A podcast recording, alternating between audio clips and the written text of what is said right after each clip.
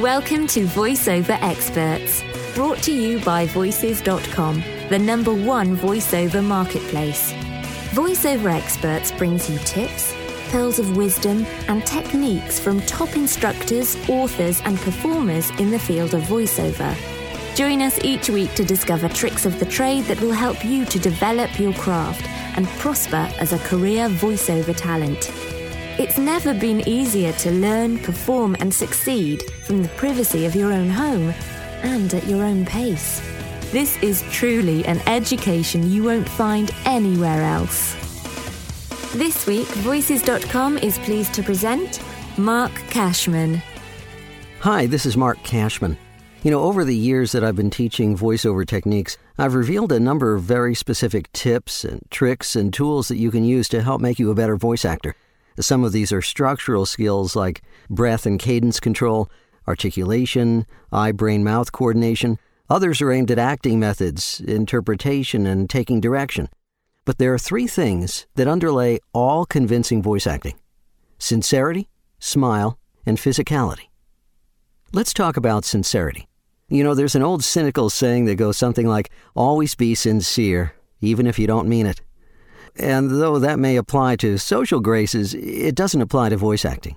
Sincerity is the bedrock of successful voice acting. It's what everything else is built upon attitude, energy, appropriate projection, consistency, characterization, and emotions.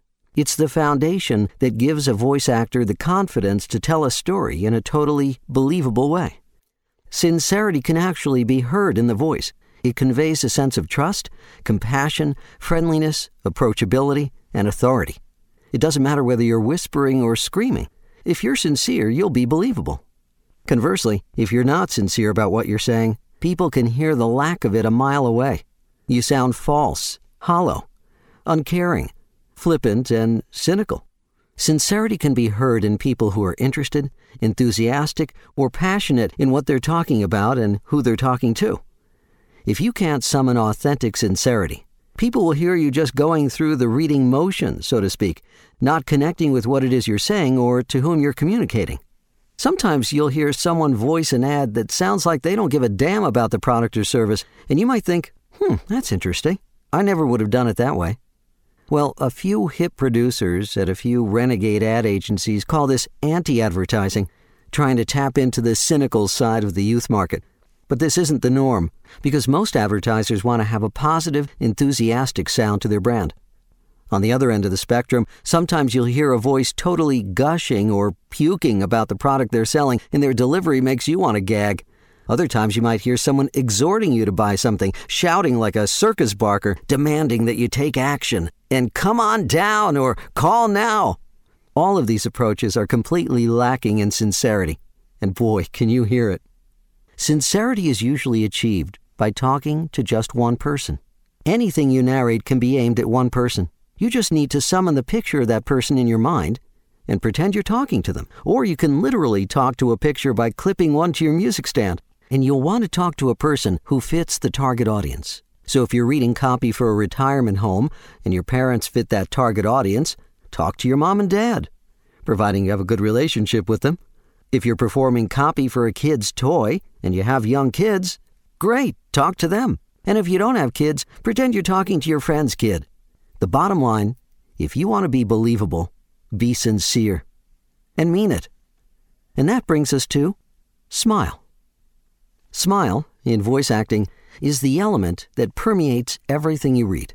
You always have to discern the proper amount of smile you need to put into a read, trying to determine how much is appropriate to what it is you're talking about. Too much smile on a spot for a cancer center, say, or a cemetery, would be inappropriate. Not enough smile for a spot for a doll for little girls or miniature racing cars for boys wouldn't fly. Smile permeates the known VO universe. It's like the background radiation of the Big Bang that scientists discovered when they listened in with radio telescopes. It's always there. You just have to decide how much or little is right for the copy you're reading. I look at smile in terms of degrees, from 0 degrees to 360 degrees. On one end of the spectrum, 0 degrees of smile is totally evil, though you could be sincerely evil, and 360 degrees of smile would be beatific. But most copy falls in between those extremes. And it's up to you to make the right choice. The places where you have more latitude are in the areas of voiceover that call for characterization video games, animation, audiobooks, interactive content. You can look at smiling on a timeline too. Younger listeners require more smile, while older ones, well, you get the picture. And of course, your smile, or shall I say the sound of your smile, varies depending upon your audience. It's the tone of voice that you use to speak to different people. You speak differently to younger children than older ones. You speak differently to your kids than your spouse, to your spouse then your parents, to your parents then your boss, etc. Smiling soothes and smooths out the edges. A super deep or gruff voice that initially sounds scary can be softened instantly with a smile. And conversely, we also know how effective a smile is in signaling the intent of an evil character. And what's going to make your smile believable? Sincerity. See number one. And finally, let's explore physicality. No one can see what your body does behind a microphone except the director and the engineer, if you have one. But they can hear what it does, because what you do with your body affects your voice. Whether you're sitting or standing, hunched over in a fetal position, or running in place, the things you do with your body causes your voice to either sound strained or excited, concerned or tired. Waving your arms, gesturing with your hands, pointing with your fingers, tensing your muscles. These movements and countless more will be echoed in your voice. When you're standing, unless it's integral to the performance, try to remember not to inhibit yourself physically. In other words, don't cross or fold your arms. Don't clasp your hands in front of you or behind you, or just let them hang by your side. Use them. Gesticulation is really important behind the mic because people can't see you.